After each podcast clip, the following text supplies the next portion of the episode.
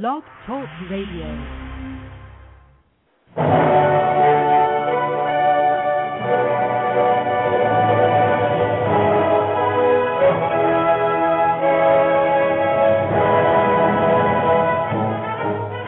Ladies and gentlemen, welcome to Movie Addict Headquarters with your host, Betty Jo Tucker, author of Confessions of a Movie Addict, right here at www.blogtalkradio.com.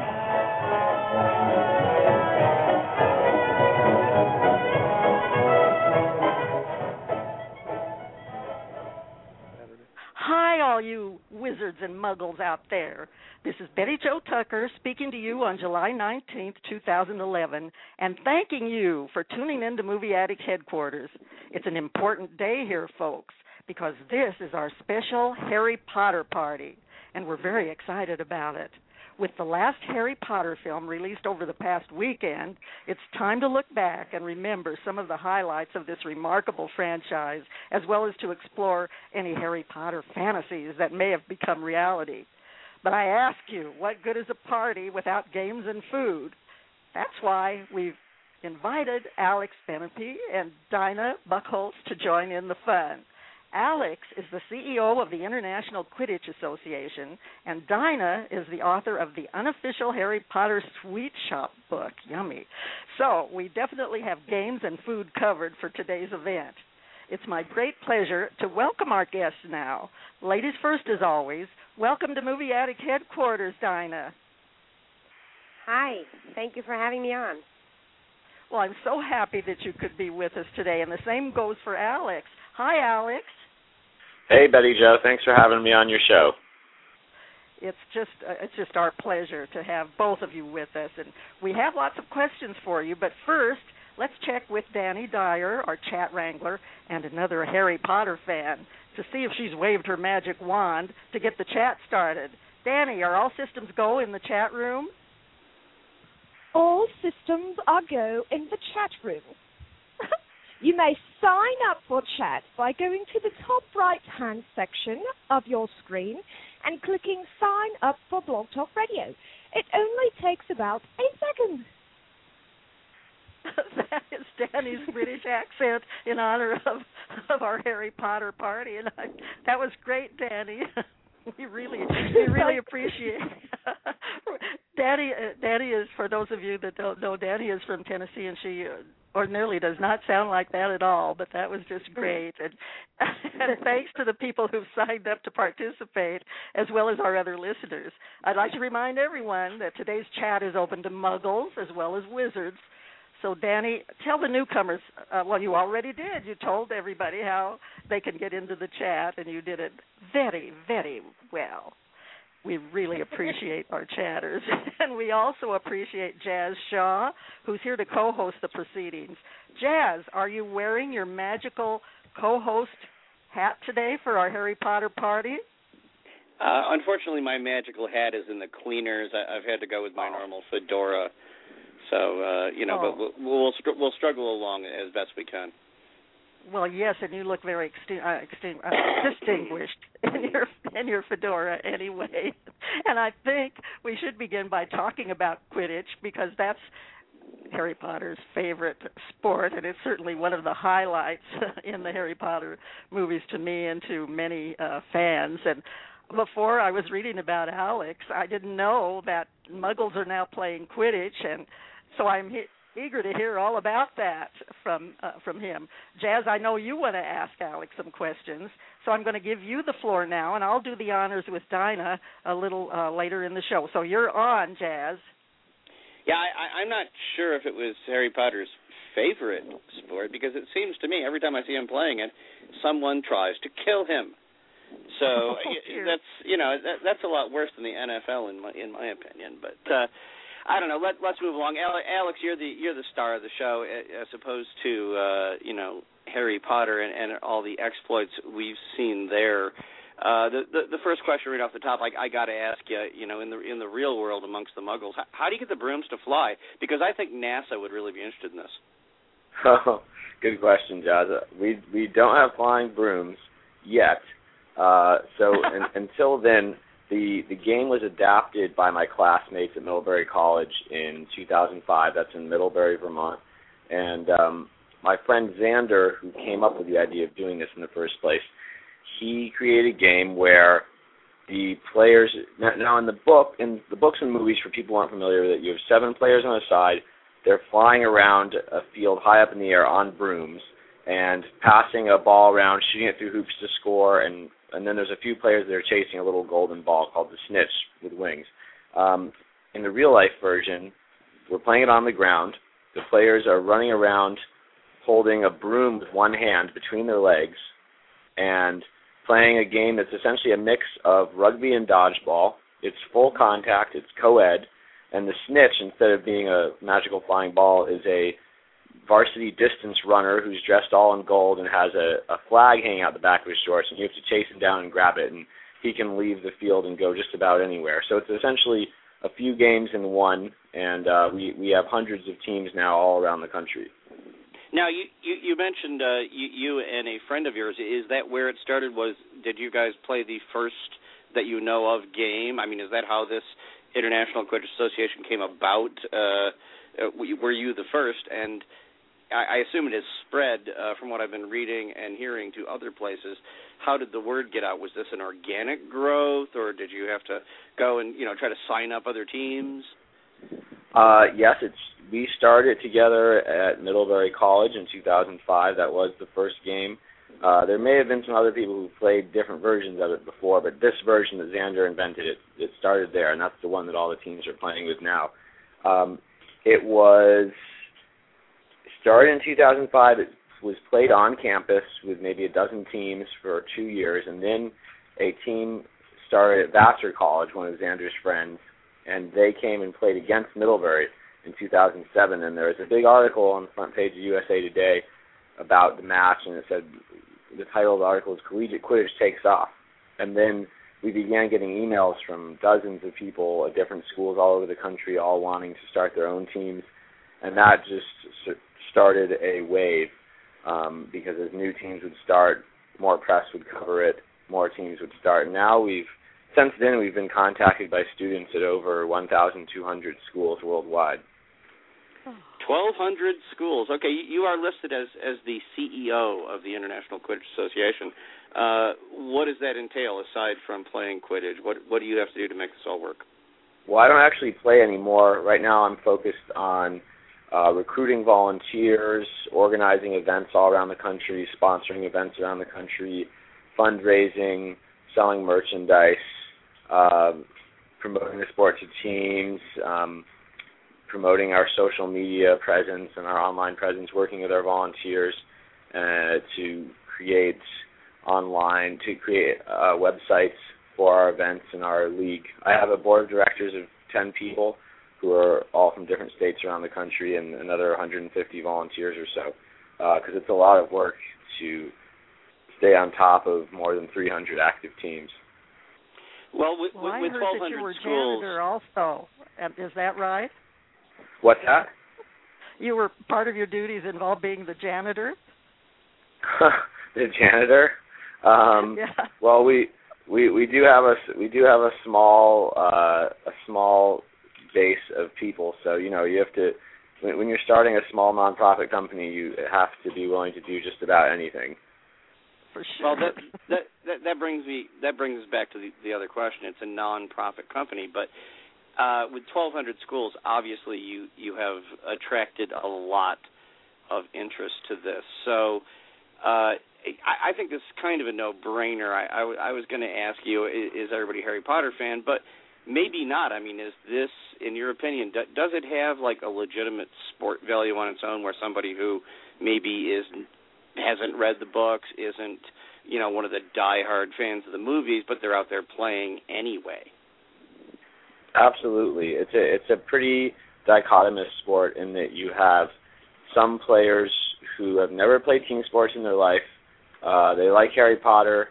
They they're often like double science majors who are on the chess club and and have never done sports before and who play Quidditch and love Quidditch and actually turn out to be pretty talented athletes, um, or not. But you also have people who have played varsity sports their whole life um, and who might have never picked up a single Harry Potter book who absolutely love Quidditch. Um, it's a very dynamic game. First off, Jo Rowling, when she invented Quidditch for her books, made a very brilliant move in creating one of the first sports that has more than one ball, or at least one of the first major sports. I mean, when you think of basketball, baseball, soccer, uh, all of those sports just have one ball that all of the players are working around. And in Quidditch, you have in the books you have three balls plus the snitch. You have four balls on the field. Um, so there's a lot more going on, which makes it more exciting to play and to watch. Um, so that's one thing. And then of course the fact that this sport it's new. Uh, it's based on Harry Potter, so it's exciting. Um, it's co-ed. It's full contact. There's a certain amount of costume and theatricality involved. So it's really a an obvious thing, especially for college students who are always looking for something new to try when they get to campus. Okay, now right. twice you have mentioned, and uh, you're the one who brought it up, so I'm going to go ahead and ask you. Twice you have made a point of of mentioning that it's co-ed and it's full contact. Do you run into any situations where there are injuries involved? And uh, you know, is that a challenge having men and women playing a full contact sport together where we we don't typically see that. I mean, you don't see women out there in the NBA getting tackled. You know, uh is that an issue? Uh, I mean, there there are definitely injuries that pop up, but you, you get those in just about any sport. I wouldn't say that ours has any disproportionate number of injuries to it uh, compared with other active sports leagues. Um, I think so far, uh, you know, you the girls hold their own. They, uh, I think it, it, it could be a, it could be a lesson for for other sports too.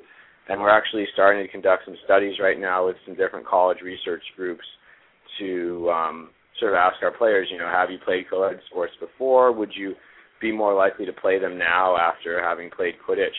Um, and uh, we're, we're also looking to start Quidditch more at elementary and middle schools.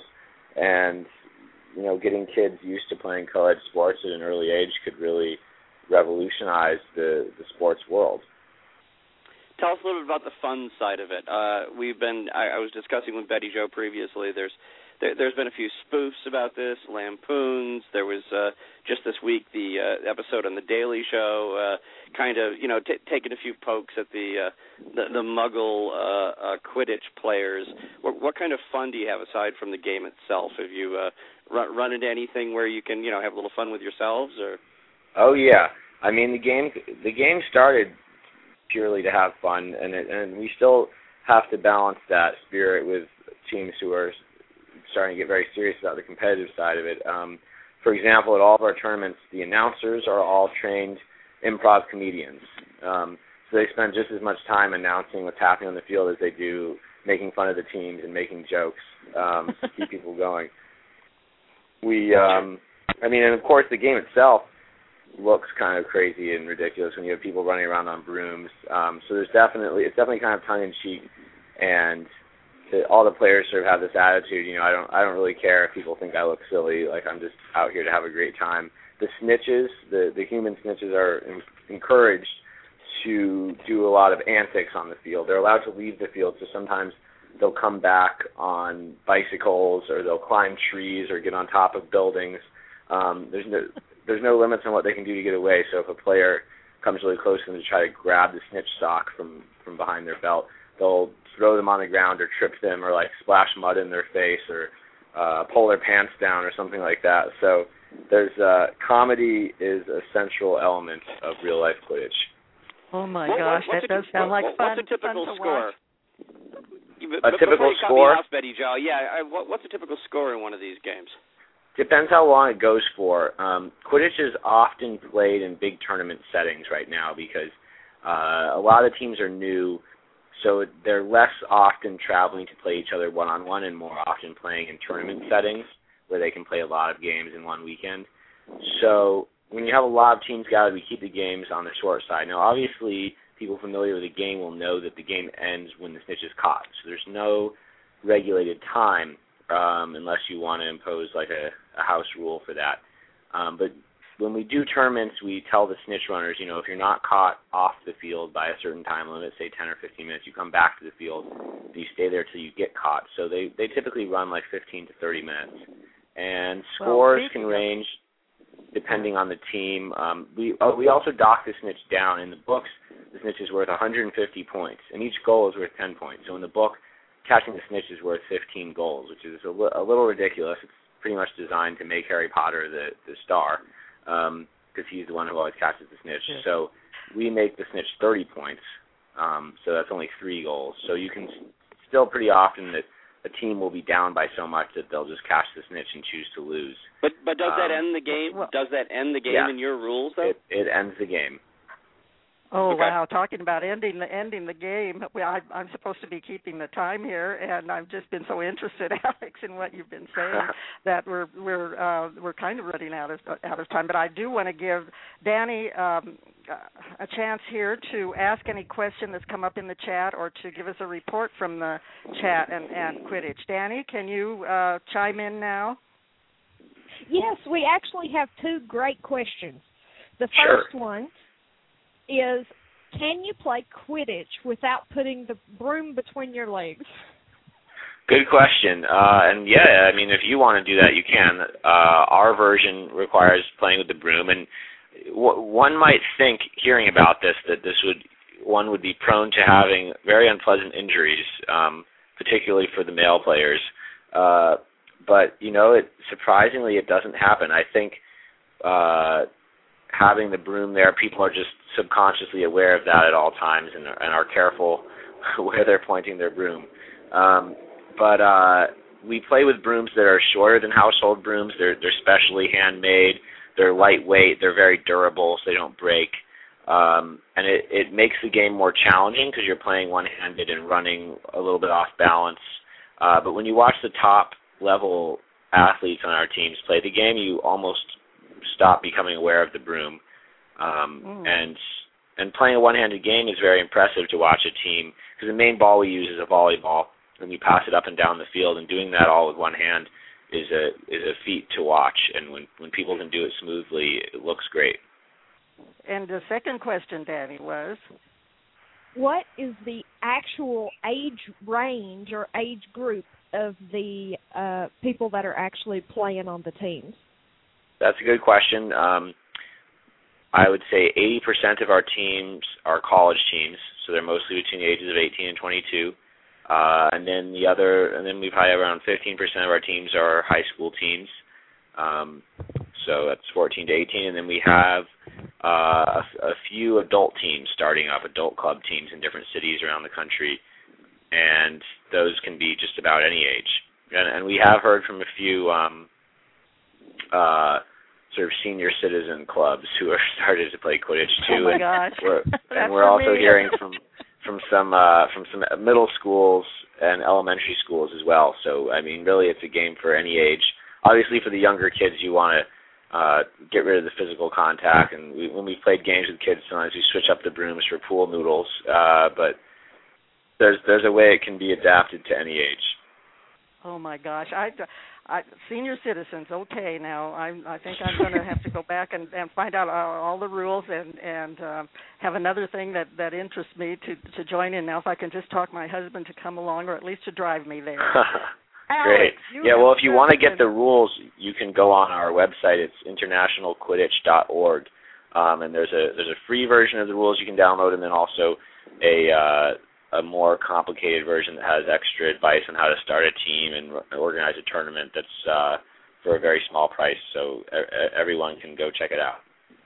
Well, thank you so much. We'll do that, and you've you've been a terrific guest today, and I I just appreciate you coming out and and explaining about uh, Muggles Quidditch to us. Now, um, I'm I was wondering if you can stay for the rest of the show uh, to hear about Harry Potter goodies, but I know how busy you are today. So, um, will you be able to stay, or are you going to have to leave right now?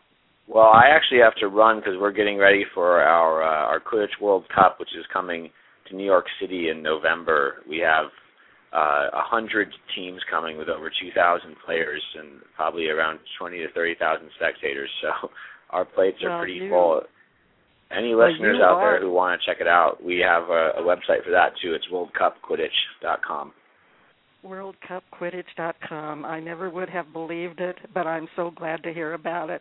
Thanks again, Alex. And and uh, we're we're going to be following Quidditch from Muggles Quidditch from now on. So we'll hope to be uh, talking with you again soon. And you take care.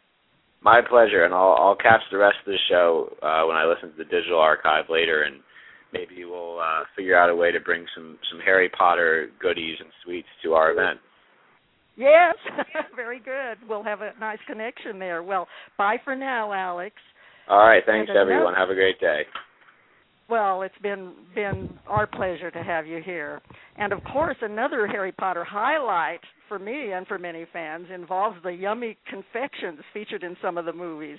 So now I'm eager to hear more about this from Dinah Bucholz, who has written two great cook cookbooks about uh, Harry Potter, the Harry Potter cookbook and the unofficial Harry Potter sweet shop kit, which um, I just I just can't hardly wait to hear about. So, Dinah, why did you become interested in Harry Potter food? Hello, Dinah. Well, let's see. Hope we didn't mute or lose Dinah somewhere in the intervening well, time let's see. Danny, do you know? Let's see. Here's another. Um, hello, Dinah. Yes. Hi. Can you hear me? Uh, yes, yes. I I thought we had, we had you on another line, so I'm I'm so glad that that we've got you back. So I was yeah, asking I, I why. Get, I, I did get cut out for a couple of minutes, so I tried calling oh. back in.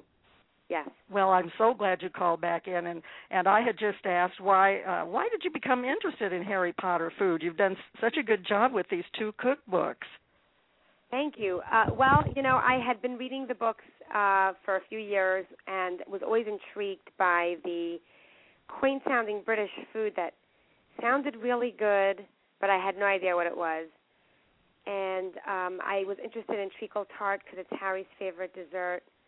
I was curious about what Knickerbocker Glory was, which Harry gets to eat in the zoo restaurant when he goes with Dudley and his friend on Dudley's birthday. Dudley doesn't mm-hmm. want to finish his because it doesn't have enough ice cream, and Harry gets to finish it. And I said, "Hmm, that sounds good. What is that?" so I, I you know, and you know the truth is I'd always been interested in British food since I'm a little girl because I've always loved to read British fantasy and British classics and I'd always been very enchanted by the idea of of British tea. You know, afternoon tea with pastries always sounded really fun to me. Something that I wish oh, I could too. do. A custom that I wish my family would adopt. so reading Harry Potter brought all that back to me, and um I just had to know what treacle tart was. Oh my gosh, I I was I'm hoping you you'll be able to tell us a little bit about the recipes from from these books that are your favorites. I I I just love would love to hear about broomstick lollipops, peppermint humbi- humbugs, sugar mm-hmm. mice, and those are those are my big three. So, what are your what are your favorites? Well, you know, interestingly, the recipes that caused me the most trouble ended up being my favorite ones. Um, I had never done anything with sugar boiling before, and I was I had to learn how to make candy basically. So I had to make dozens of batches of fudge before I got it right. You know, Hagrid's treacle fudge and Mrs. Weasley's homemade fudge that are discussed in the books. And I really had to work hard to get it right. But once I got it right, it was so delicious. It's it's my favorite. Also, Mrs. Weasley's toffee and her nut brittle, which she sends to Harry, Ron, and Hermione for Christmas and Easter. So those are my top favorites, and of course all the ice cream recipes because I just love ice cream. And the ice cream recipes that I put in the book are unique British flavors that are really different than anything that you know we're used to. So it was fun. Those recipes were really fun. And do you have a, a favorite Harry Potter film or character that um, you'd like to tell us about? Because I do know that you're an avid Harry Potter fan. Oh, I sure am. I loved all the books. I loved all the movies. I don't have a favorite. I just like them all. Uh, but I do have a favorite character or characters. Besides for our, our favorite trio, I just fell in love with Dobby the house elf and Hagrid, and I was absolutely devastated when Dobby was killed. Oh, me too. Yeah. My favorite character is Professor Snape because I do just absolutely love Alan Rickman's voice, and I think Hmm. he used it. He does so have a wonderful voice. he used it That- so it's a well. deep, rich. Oh, yeah. Betty Jo, you, you you skipped one of the most intriguing sounding recipes on that list. I I hate to interrupt, but you you got to back no, up a little bit. do. What what what's the sugar mice? Um, if you remember, uh, ha- Harry was able to buy at Honeydukes a treat called ice mice. And so I did Yeah. a little digging around, a little research, and discovered that the British do have a, a candy that they like to make with their kids because it's easy to make, and it's called sugar mice. So I figured that, that Jo uh, Rowling's version was the ice mice in Harry Potter. So the the sugar mice in in my book is basically a, a a very easy fondant recipe that kids can make, and you just shape it into mice. You can shape it into any animal shape shape that you like, and kids love to do that. It's a fun activity. It's one of the easier recipes in the book. So are are most of the recipes uh desserts or are there any main are are there many main dishes or anything like that as far as something would somebody would serve for a main course? There are a lot of main dishes because the students at Hogwarts eat breakfast, lunch, and dinner in the Great Hall. Harry also eats some major meals at the Dursleys. We have those disastrous dinners with the Masons and with Aunt Marge. Mhm. So there's there's quite a lot of savory food, good good hearty entrees to be found in the books as well. Pretty much any food that's mentioned in the Harry Potter series is in the unofficial Harry Potter cookbook except for foods that J.K. Rowling invented that I couldn't use because of copyright issues. That's why, for example, I didn't name my sugar mice ice mice because that was her name for it. Uh, so one of the most disappointed reactions I got to my book was that there's no recipe for butterbeer, and I worked with my publisher to get around that. We renamed it Butterscotch Brew, and we included it in the unofficial Harry Potter Sweet Shop kit, which is uh, just out now. The bu- the cookbook's been out since September, and the the Sweet Shop kit is out just now in, in July. See, Betty Jo, this is your fault because you, you led me astray. You picked out all the sweets. Of course, I always do.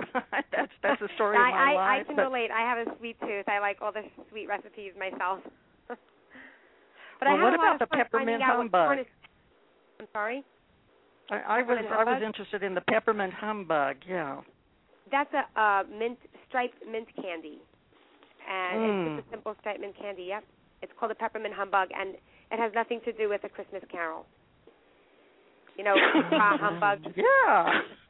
Yeah, just just like we're with hoping there's no actual mice in the ice mice. So uh, Right. no, no. Well, what about the broomstick lollipops? That that sounds like a, quite a treat. What what are in the the, the not real brooms, of course, but what um, Right, what are um, they made the- out of? The candy kit, the the sweet shop kit comes with a chocolate candy mold, and there are several Mm-hmm. different shapes, including a broomstick shape. So it, it, you're also provided there with broomstick lollipop sticks. It's really just melted tempered chocolate. You temper the chocolate, which is described. Mm. You know, it's a whole process, and that is described in the in the sweet shop book. And you pour it into the mold. You put in the broomstick lollipop stick, and you're all set. Tempering chocolate is important because if you don't temper the chocolate, it will be soft and dull, and it, will- it won't pop out of the molds easily. So you you kind of Mm. need to temper the chocolate. It does take about a half hour to temper the chocolate, but it's very satisfying. Mm, yum. Well, you have some uh, some great pictures on uh, your websites where people can see what the what the food looks like. So hmm tell our listeners uh, where they can find out more about you and and your books. The website is unofficialharrypottercookbook.com, and like you said, the viewers can see photos of foods, that, some of the foods that are featured in the book. Uh, they can also send me feedback or cooking questions. I respond to all my emails, so they will get a response if they send me one. Uh, and they can find out about, uh, you know, how the book got its start, some background information. I plan to update the website to include my future works because I am writing a cookbook now based on the Chronicles of Narnia called the Unofficial Narnia. Really? So, yes. So more Oh, wait, wait, information wait, wait, wait, wait. But before we get to that one, Betty Jo, uh, uh, you you just mentioned something uh, Dinah, that I, I really had to ask about. You've in, you've intrigued me. You mentioned a problem you ran into already in one case with uh, copyright issues with the name of something that was in the book, but you do have the name Harry Potter in the title of the book, the unofficial Harry Potter thing. Um, did did you have to go through any legal channels to use the name Harry Potter to associate yourself uh, with the film? Do you have any cooperation with the author, or w- was that ever an issue for you? That's a great question. It was a huge issue because when I first got the idea back in December 2006, the first thing I did was try to find an agent who would represent my project to a publisher, and I couldn't get one. They were scared to touch it because they were afraid of copyright. It took me two years to find an agent, and that was only mm. finally because I wrote a letter to J.K. Rowling's legal firm. This was following the advice of, I, you know, I, I, I wrote an email to somebody who had already written books about Harry Potter, asking him how he got around the copyright issues. His name is George Beahm. He wrote two books about Harry Potter, and he advised me to write a letter to the legal firm that represents J.K. Rowling. He said, you know, you have nothing to lose. Either they'll send you a Mhm. cease and desist letter, which will save you trouble down the road, or they'll tell you that it's okay, and then you'll be able to sell your book to a publisher. Without a letter like that, no one is going to take a second look.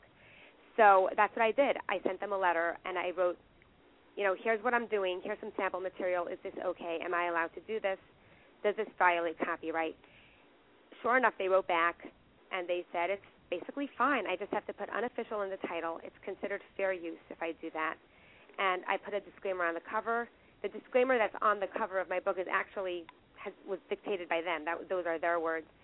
And um, they said that they reserve the right to review the manuscript before publication.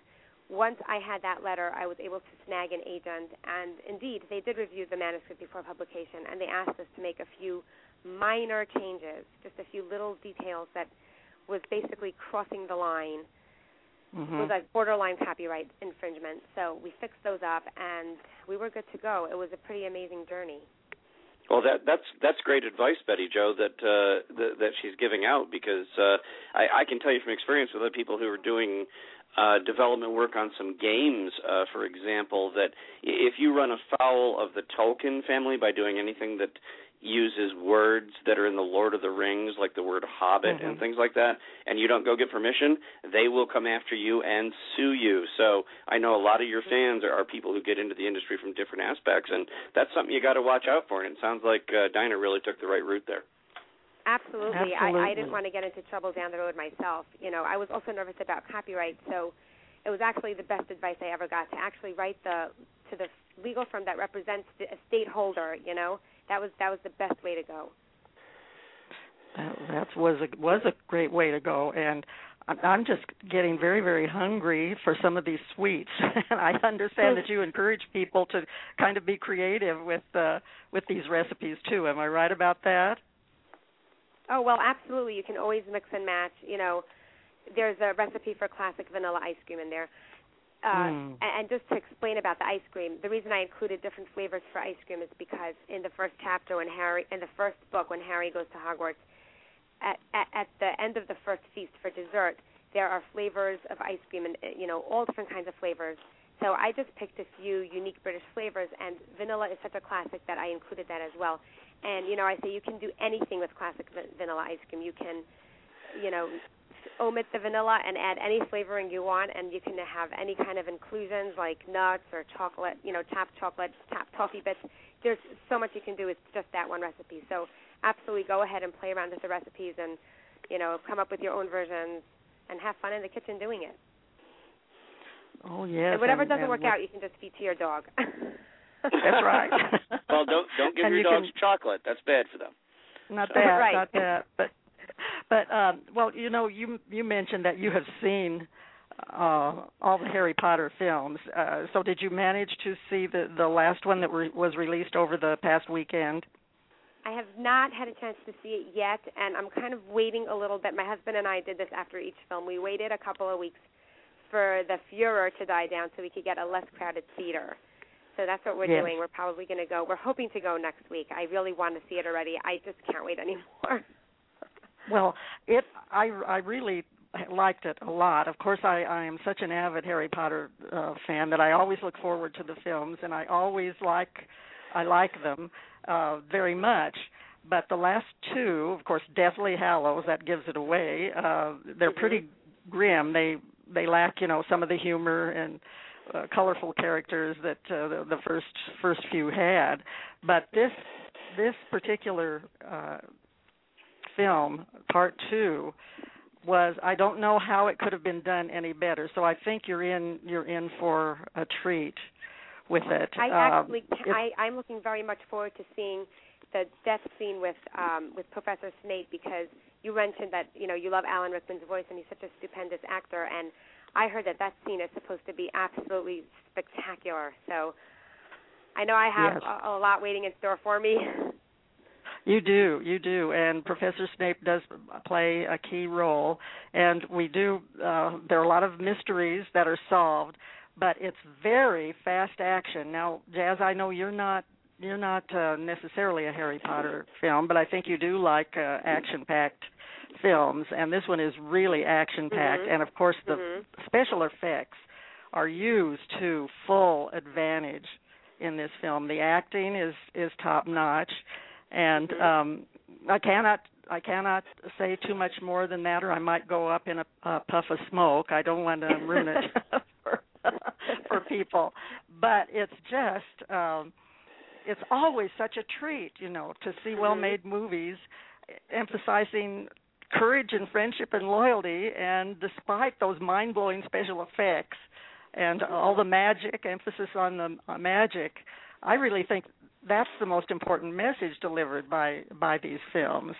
And Right. that's why i'm happy uh, to host a party celebrating this uh, franchise because i think it is one of the best film franchises that um, that has that's been available for for moviegoers to uh, to enjoy.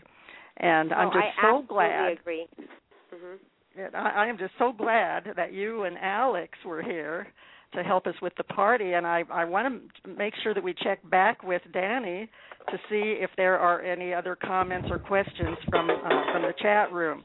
Danny, Yes, can Dinah, can you please just repeat the website address that we can find the cookbook to purchase it?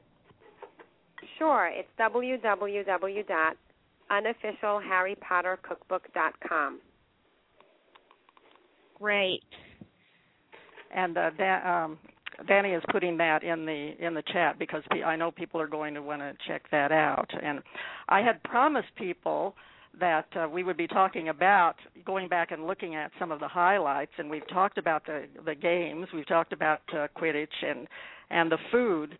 But as I was looking back and reminiscing, uh, I I had a list here of things that I thought were were highlights. And they just these are things that just blew my mind. And especially the first time that I would see them invisible cloaks shape changing creatures a three-headed dog named Fluffy. I how's that for a, a vicious three-headed dog? That name the names that Rowling would come up with are just you know just were so creative.